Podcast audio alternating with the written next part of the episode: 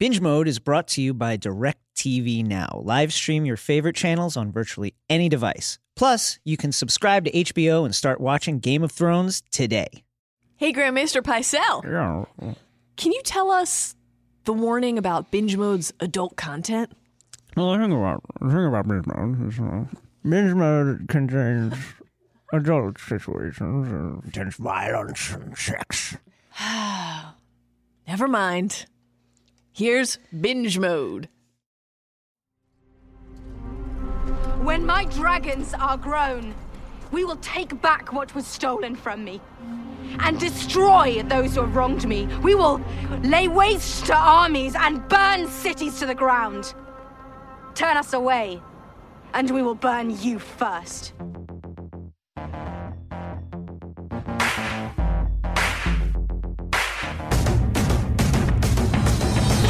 Hello, and welcome to Binge Mode. I'm Mallory Rubin, deputy editor of the ringer dot com, and joining me today, now that he's brought a darling little smoke baby right into this world, it's Ringer staff writer and your maester, Jason Concepcion. Jason?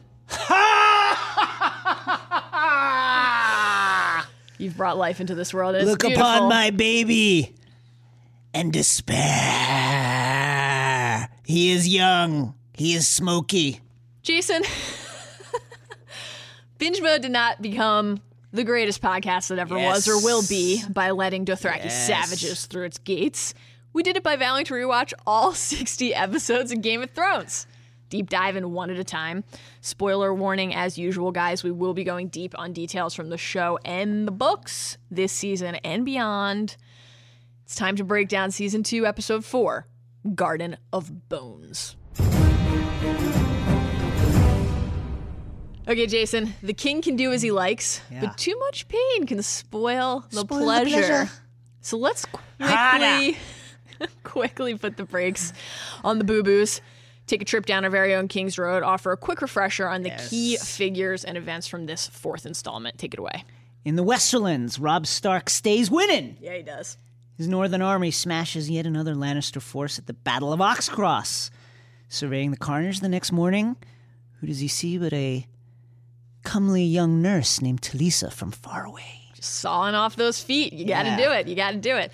In King's Landing, meanwhile, Joffrey, angered by the tidings from Oxcross, has Sansa, his betrothed, yes. beaten in the throne room as various lords and ladies stand by watching. Tyrion arrives, thankfully, and puts a stop to it. Tyrion also sends Roz and Daisy over to Joff. Little apology, little little peace offering, little attempt to sort of smooth the choppy waters. Uh, Joffrey reacts as any totally Hada! insane, spoiled fruit of incest would. Yes. Points a crossbow at these poor women and instructs Roz to beat Daisy. It Hada. is a deeply distressing scene. Yes. Tyrion, thankfully, has other things to focus on. Besides Joffrey, he's got Lancel. He's got another Whoa, another blonde-haired fool. Turning Lancel into an informer after revealing that he knows Lancel and Cersei are getting it on. Out in Qarth, where things suck, Danny's starving band of Dothraki make contact with the city and the thirteen, the ruling oligarchs therein. After a little bit of debate, they allow her and her group of ragged Dothraki to enter the city. Over in Harrenhal. Here we are, Harrenhal at long last. Arya and her fellow would-be Night's Watch recruits arrive at Lord Tywin's headquarters and a gathering point for prisoners of war. The Lannisters, the Mountain, Sir Gregor, here he is again, systematically torturing prisoners for information. This is where Arya really begins her commitment to the yeah. list, reciting her kill list every night. Tywin arrives, looks resplendent in his armor on horseback Fantastic. as usual, and he has a question about practicality of what's going on here. Why are his men torturing these prisoners to death in a very disturbing method, by the way? Yeah. Heating up a rat in a bucket until it gnaws through your insides is pretty gross. Yeah. Why not see if these people have useful skills and put them to work? He puts Gendry to work right away as a smith, and he notes that Arya might have something to offer as his cupbearer. That's right. Over in the Stormlands by Storm's End, Littlefinger arrives at Renly's camp. He's talking about offers and double deals and deals under the table. He tries unsuccessfully to intimidate Queen Margaery, who takes his measure and finds him wanting. Cat castigates Littlefinger for betraying Ned. Uh, he takes this as an opening mm, to yeah. kind of make a move on her. Yeah. Shocking uh, lack of awareness. Not great the, at reading the room, buddy. From the, from the tiny finger. Uh, she rebuffs him. And then he turns dark. He knows of her love for her children, so he floats the idea of a trade. Sansa and Arya, who the Lannisters do not have, for Jaime. And then he hammers home the point by delivering Ned Stark's bones in a box. Stannis arrives at the camp to treat with Renly. He offers Renly a deal. Strike your banners, kneel before me or be destroyed. Renly, pretty confident in his one hundred thousand man army, rightfully declines. Stannis then orders Sir Davos to smuggle Melisandre, heavy with smoke baby, to a secret cove under Storm's End, where she promptly goes into labor and squirts out the inky black wisp that we know as Stannis Junior Little Stanny. Stanny? Hi, Stanny. What a cutie pie. Yeah. Not every baby looks cute right away, but little Stanny. Little Stanny really did. All right, Jason. Uh, where we come from, yeah. guests are treated with respect, not That's insulted right. at the gate. That includes smoke babies. We everyone. welcome everyone here. Everyone here, whisper otherwise. So let's respect the knowledge seekers out there. Let's cut right to the core of this episode's big idea by sticking it with the pointy end. The defining theme of this episode is, drumroll, the cost of war. Wars are fought to gain something. That's kind of the point. But they bring widespread loss, and yep. our heroes and our villains starting to really feel those losses in this episode in Garden of Bones. And let's start with Robb, because he is literally yeah. looking at the loss that war brings. And a credit to Robb for really uh, trying to understand what his men are going through. The day after the Battle of Oxcross, you know, he's looking at these bodies strewn across the fields. And he's strolling with Roose Bolton, who says, five Lannister dead for every one of ours. uh, you know, to Roose and, and the more seasoned captains and, and bannermen, it's a numbers game. Who's got the bigger army? Who's losing men? Who are we killing? Whose peasants are we killing?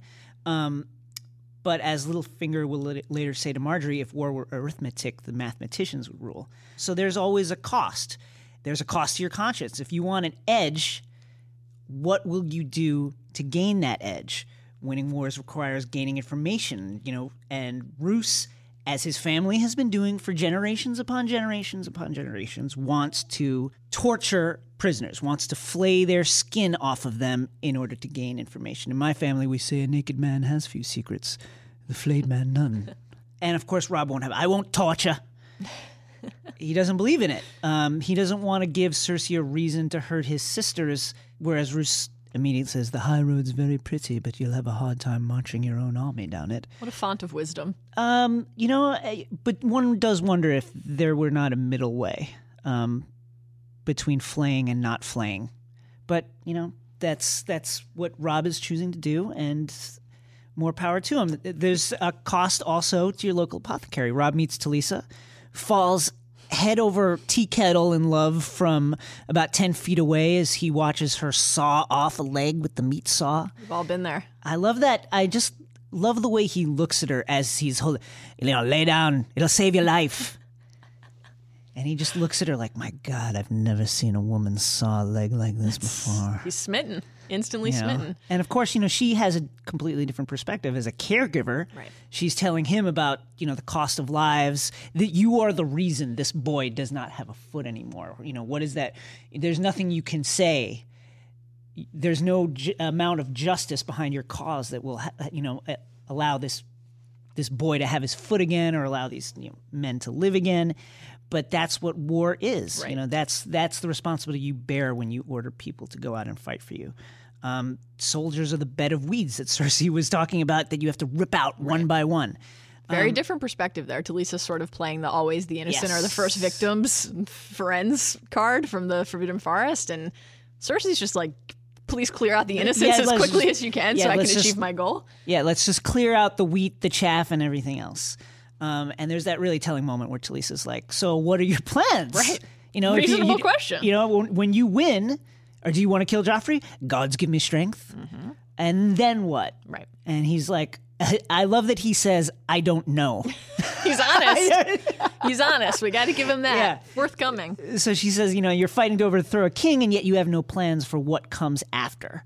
Um, sometimes you have to pay and suffer the cost of war before the final bill comes, and then that's even before you decide what you're doing. And then we've seen, you know, in the world of Game of Thrones, really, it, a lot of times the war is the hard, the, the easiest part. Right. It's a, it's building the peace is the hard part. It's a it's a fascinating contrast to what's happening with Renly and Stannis, yeah. because Robb is really Robb is suffering these costs for the sake of his family, right? He's right. driven into action by what happened to his father, and now, even though he's the first to always say, can't do it just for the girls, right. can't trade the king's land for the girls, right. also for her sisters, right? right? To some extent.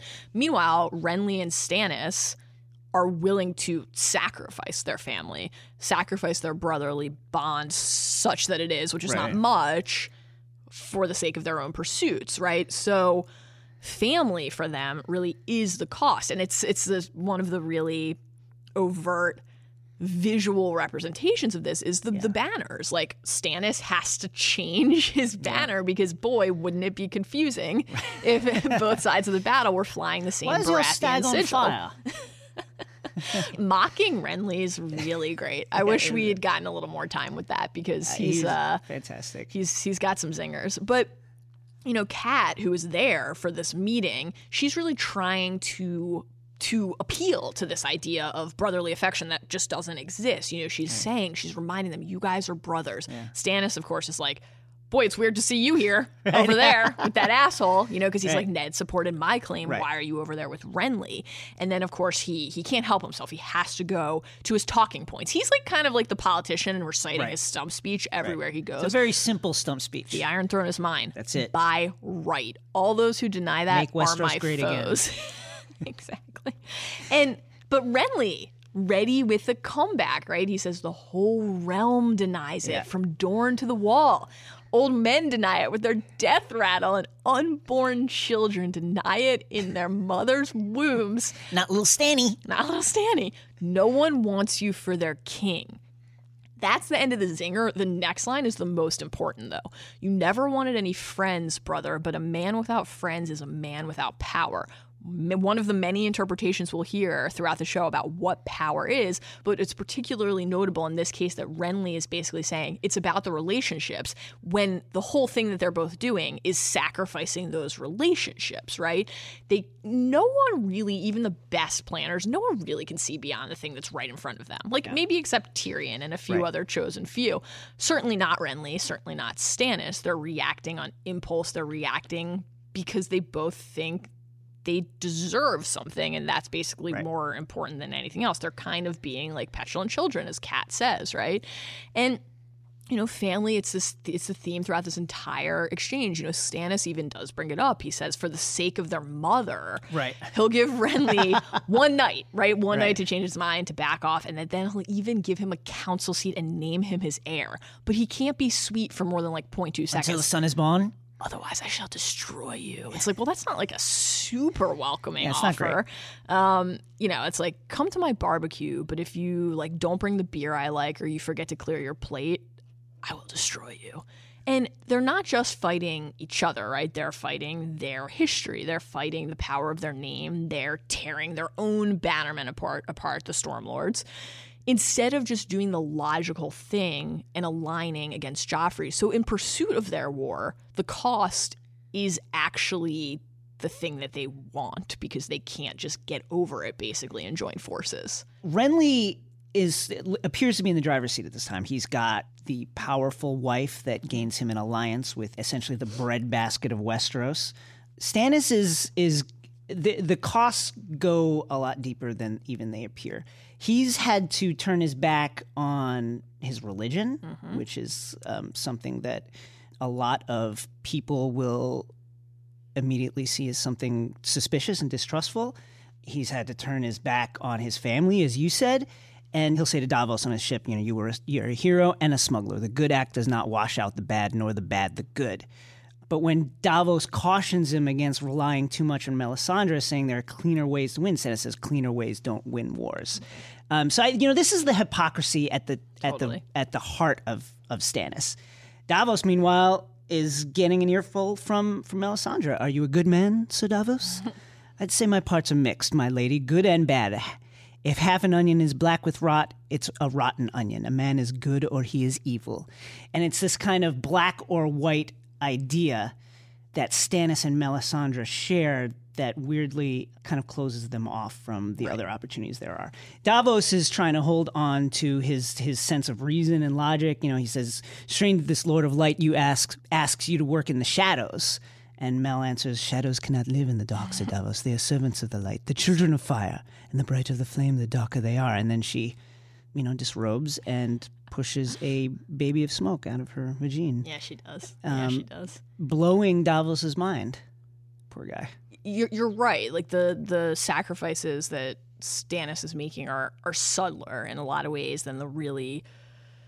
clear, here's a body count, here I'm willing to say I, I I don't want you as my brother, I don't want you as king. He's basically, the cost for him is his principles, you know, and he's caught in this position where he's still espousing this sort of rigid, like, honor first mentality, but also doing things that mm. directly contradict his purported position, which is an interesting place to be.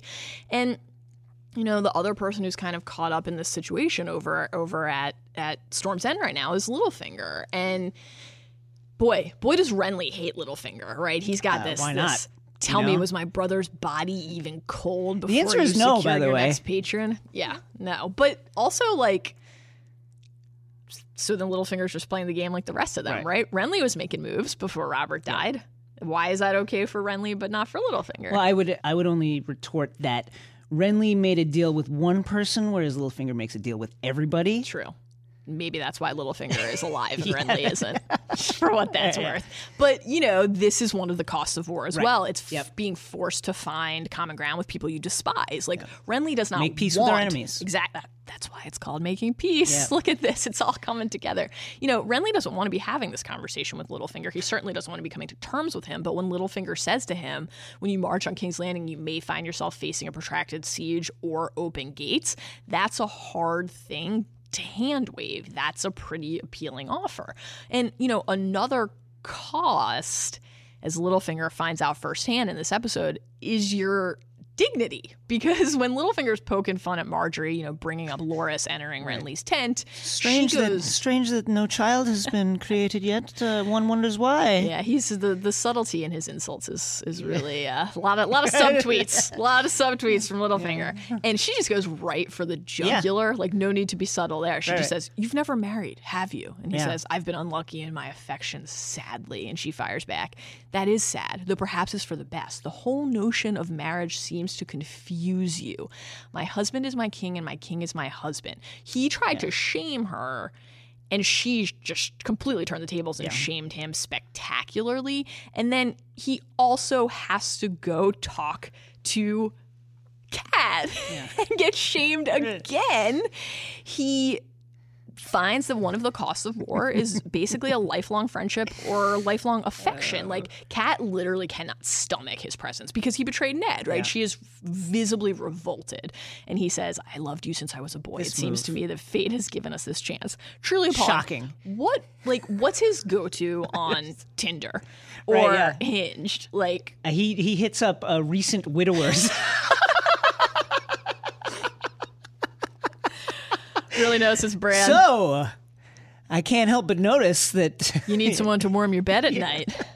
Now it's my fault that your husband's right. dead, but yeah, not the best move.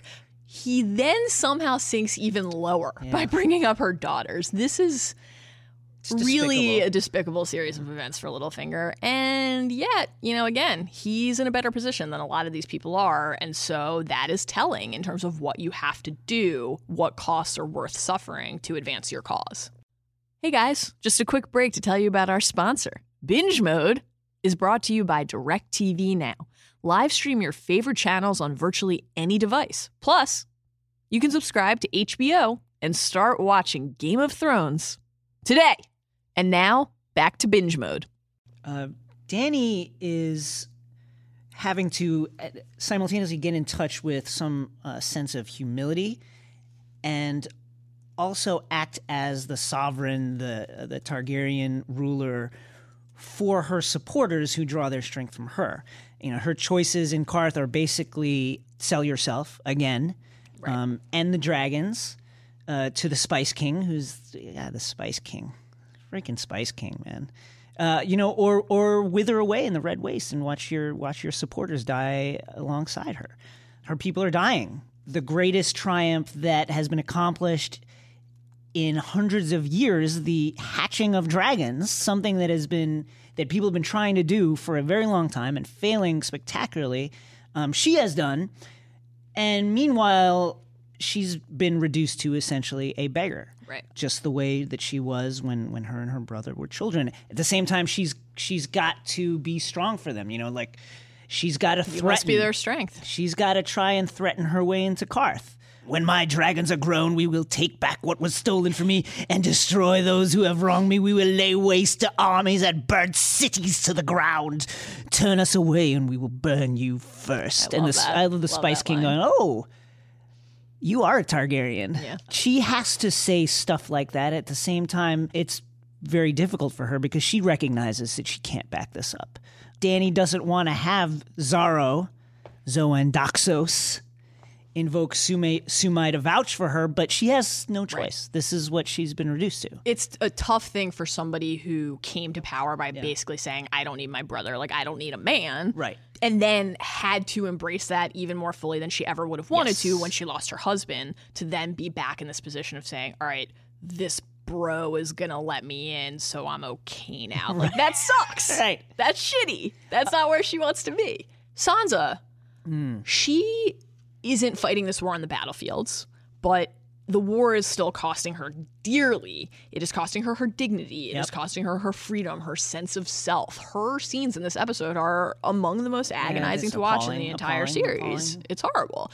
Joffrey is brutalizing her. He's doing it in public. He's pointing his crossbow at her. Yeah. He's having that fucking sack of human garbage, Maren Trant, disrobe her. I like her pretty. What a monster.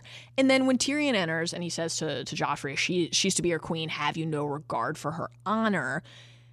We, I think, watch that initially and think, how is Joffrey responding to it? It's one more thing for him to hold against Tyrion. But how does Sansa feel hearing yeah. that? Like, her honor is in the hands of this vile creature? That's, that's terrible. That's literally somebody who is finally trying to gain agency, realizing and being reminded in a very painful, vulnerable way that she's has none in this moment. Yeah. And yet she is subtly trying to spin that idea on its head, because when Tyrion asks her if she wants out, he's giving her this chance to speak up and say, get me out of here. She's parroting the lines again, I'm loyal to Joffrey, my one true love. And Tyrion, because he is smarter than anyone else, he recognizes what she's doing. He says, Lady Stark, you may survive us yet, right? He's impressed with how she's trying to play the game, trying to hold on to that yep. last shred of agency that exists. She has to, though. She doesn't have a choice. She's not doing it to try to gain power or advance like these other people are. She's doing it to stay alive. And that's a pretty different calculus than these other people are dealing with. You know, in Westeros, it's the common people, the working people, who bear the brunt of, of warfare, as it has always been. And that brings us to Roz and Daisy, who bear a unpayable cost. Daisy pays with her life, and Roz has to live with the fact that she killed her friend slash colleague. They're collateral damage in Joffrey's cold war against his own brother. Roz says, if your uncle finds out, which is exactly what Joffrey wants, right. he, he is not a subtle person. No. You know, oh, I want him to find out. Um, you will bring her to his chambers when you're finished and show him what you've done. Now the same thing will happen to you. Begin. You know, this is what he wants. He it's likes a game to, to him. Yeah, he likes to cause pain to other people. Arya, for what it's worth, will also come to like causing pain to other yes. people, but for slightly nobler reasons, slightly purer reasons, if such a thing can be said. And when they arrive at Harrenhal, they're literally walking up to the gates of a place where the identifiable yeah. smell is death. What is that smell? corpses. The costs of this war are so high that Arya's list is growing by the day. You know, the Mountain and his minions, they're torturing the villagers, the heated up rat buckets, to try to learn about the Brotherhood's whereabouts. We're hearing these whispers, the, the brotherhood, brotherhood, the Brotherhood. The Brotherhood will be in our lives in a meaningful way soon. And then la- the last cost. We could talk about cost forever, but the last cost. Hot Pie's pants. Because... he pissed in them. Well, he's, you know, he's only seen one battle in his life. He's never seen anything quite like this. True, true. If they're wearing armor, it's yeah, a battle. Don't forget. Right. Don't forget. All right, Jason. The naked man has few secrets, as Roose told us. The flayed man, none. And we're really lucky that the Mountain and the Tickler haven't figured out how to flay yet, because they're already pretty monstrous. Viewers presumably had the same odd reaction that Gendry and Hot Pie did when they first mm. laid eyes on Harrenhal, this theater for torture, this melted palace. Bad things were happening at this place long before Sir Gregor set foot on the blood-soaked earth. Yes. So let's give everyone a full appreciation for the history of this place. Let's assemble the conclave, head to the Citadel, learn everything we need to know about the curse of Harrenhal.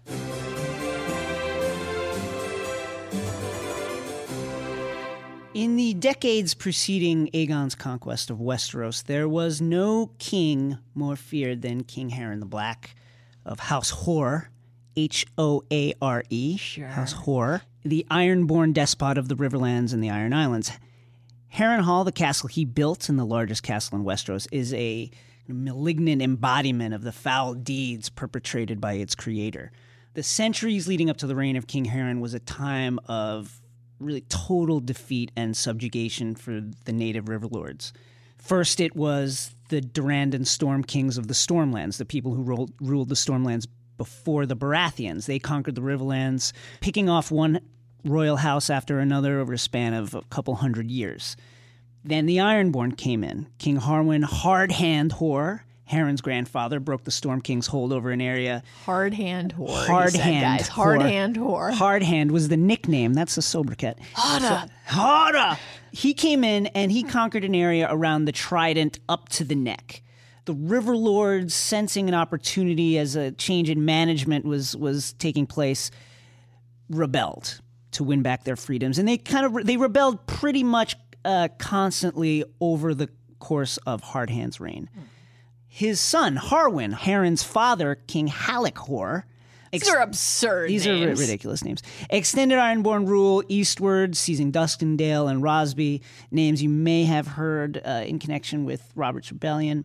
His reign, though, was not ex- as successful, as marked by reversal of... He lost a lot of border wars against the Westerlands, the Stormlands, and most disastrously against the Aerons of the Vale, who turned him back no less than three times at the foot of the Eyrie. Both kings, though, father and son, spent the majority of their reigns suppressing the Riverlord rebellions and living in the field. When he wasn't in his tent, however, King Halleck governed the Riverlands from just like a basic little tower house, a little duplex, and such a humble structure would not serve for his son, Harren the Black. When he came into power, pretty much the first thing Harren did was embark on the project that would come to dominate his life, the construction of Harrenhal. It would take forty years to complete and an unknown number of slave lives. They toiled under brutal conditions year after year just to build this castle, this, this monument to his own self-regard. And even though the labor was free, stone's got to come from somewhere, guys. That's right. Costs were absolutely massive. Harrenhal's construction effectively bankrupted the Iron Islands and the Riverlands, both. But when you looked at it pre-burning, you understood where the money went. The castle boasted gigantic, a gigantic black stone curtain wall that, that by some descriptions, uh, people said was high as a cliff wall. Five enormous towers. These are now melted by dragonfire. A main gatehouse that's as as large as the keep of Winterfell. Winterfell's main keep is not as big as the gatehouse of Harrenhal. The main feasting hall contains thirty-five hearths, although they call it the Hall of one hundred hearths, it's only thirty-five. Still, it's said to be large enough to feast an entire army. It has an inexhaustible source of fresh water that they can get from, uh, from underneath the castle. A twenty-acre godswood. Inside the castle, there is a godswood. There's a forest of twenty acres inside. Winter, Winterfell's godswood is three acres. twenty acres, guys! There's a stream running through it. the rafters and the ceiling beams of, of Harrenhal are made of, of weirwoods. I mean, listen, this is a house hunter's dream. Guys, they, they'll say location, location, like, location. Yeah. It's really about the finishes. It's amazing. It's all about the finishes. Amazing. You got to get that Italian marble, and you got to get those weirwood you beams. You got to get the thousand-year-old weirwoods in there. And King Harren fairly thought his castle to be impregnable under normal conditions. Probably was. I'll impregnate on the, the very day that the last stone or the last weirwood log was laid, uh, Aegon Targaryen, the Conqueror, began his invasion of Westeros. And as the invasion picked up momentum, the River Lords, who had suffered for centuries under the rule of the Storm Kings and now the Ironborn, they saw their opportunity to free themselves. They declared for Aegon. Now, Harren all of a sudden is looking around and he's faced with a not only a rebellion, but an invasion. So he figures, well, I just built this castle. Right. I'm going to go inside and with my inexhaustible source of water and my vast, vast stores of food, yeah. and I'm just going to hang out here Kick for it. like ten, twelve years, whatever it takes. Yeah, man, you got room. You got room to chill. Aegon marched up, offered him terms. Kneel, and I will name you Lord of the Iron Islands. Not a great... Now, let's think about this for a second. You just spend forty years building a castle in the Riverlands. Right. And the best offer you get is, okay, you're going to have to give up the castle, you're going to have to give up the Riverlands, and you're going to have to go back to the Iron Islands, which you have basically not lived in your entire life. Harren refuses. My walls are strong and thick, he says. Aegon reminds him that dragons can fly. They got wings, buddy. Look at those. I built in stone, Harren said, and stone does not burn. This is true. It does, however, melt. Uh, Balerion, Aegon's great dragon, bathed Harrenhal in flames and everything that could burn. You know, that weirwood, those weirwood finishes, sacks of oats and stuff. Those burned up. The stone, however, just sagged as as a, as a candle would under great heat, melting against the dragon fire, molten stone flowing down the sides. King Harren and his sons and a great number of his men died in the flames.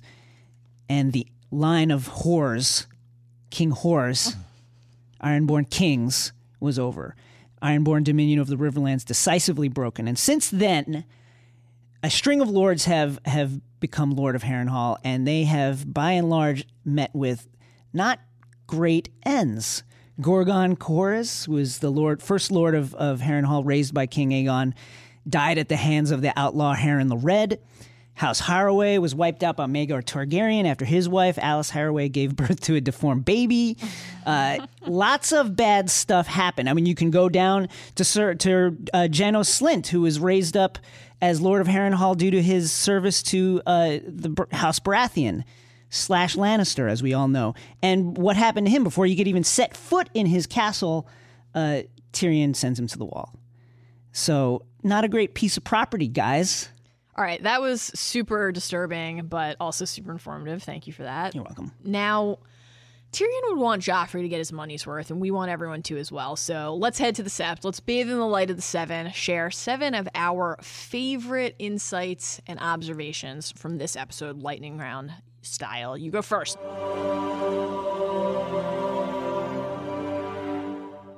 Number one. Roose and Robb, some foreshadowing being... between the uh, Starks and the Boltons, when Roose says to Robb about the secrets and that a flayed man has none. Number two, Danny, great, great little moment here. She's trying to act tough, trying to look yeah. like she's she's hip and with it in control, but then she mispronounces Qarth.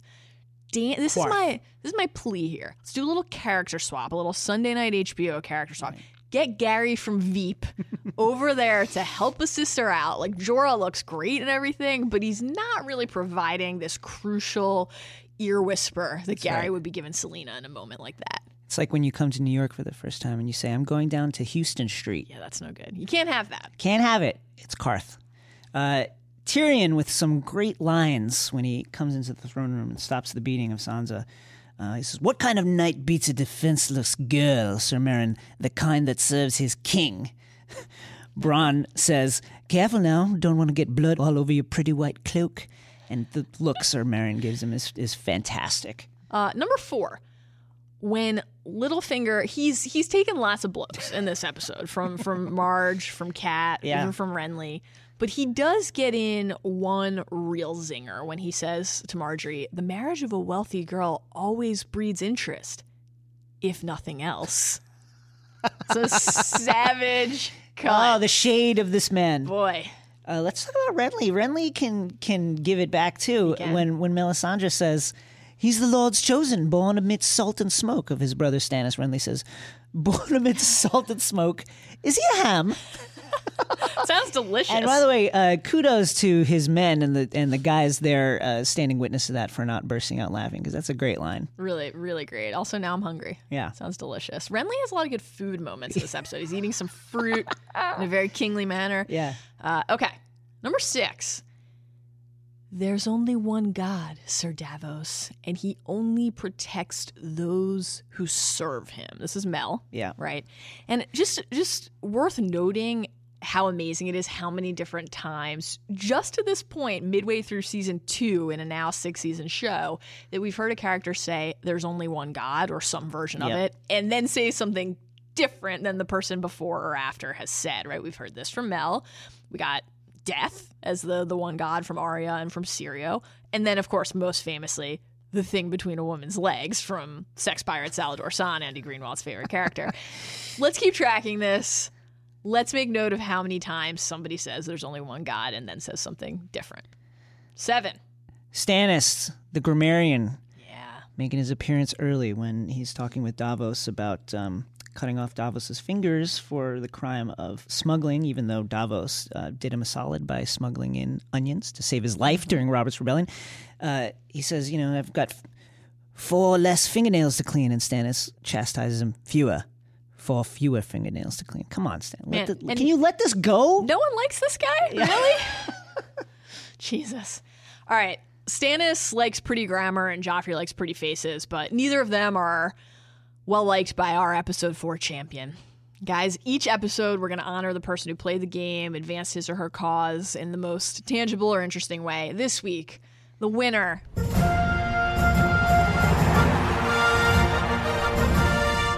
A repeat winner, guys. We had to do it. It's Tyrion yet again. He is he's owning it. Season two is, is Tyrion's playground, and he's having a blast. Joffrey uh, tells Tyrion after Tyrion stops him from beating Sansa, stops what's going on. Joffrey says, the king can do as he likes.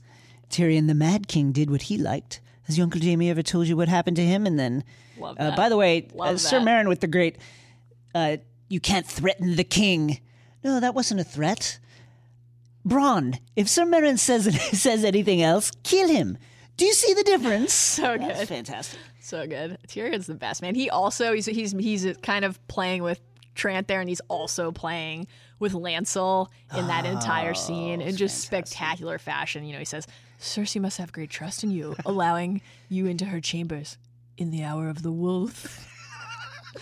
Tell me, did Cersei have united before or after she took you into her bed? What? Nothing to say? No warnings for me? You withdraw these filthy accusations! This is a great... It's not my fault! No, did she take you against your will?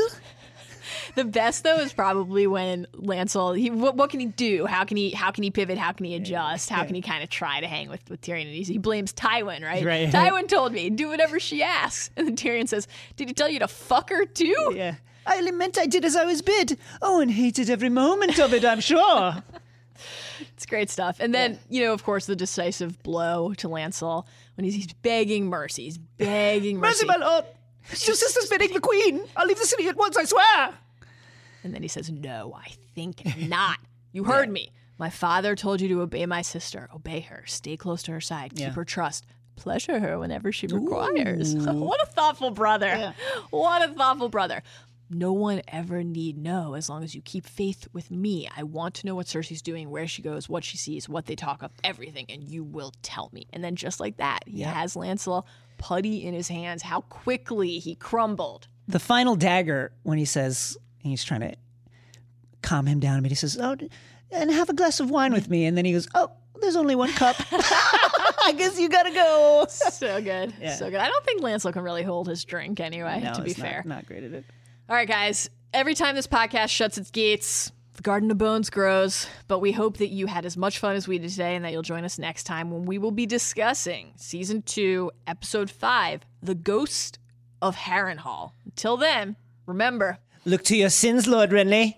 The night is dark and full of terrors.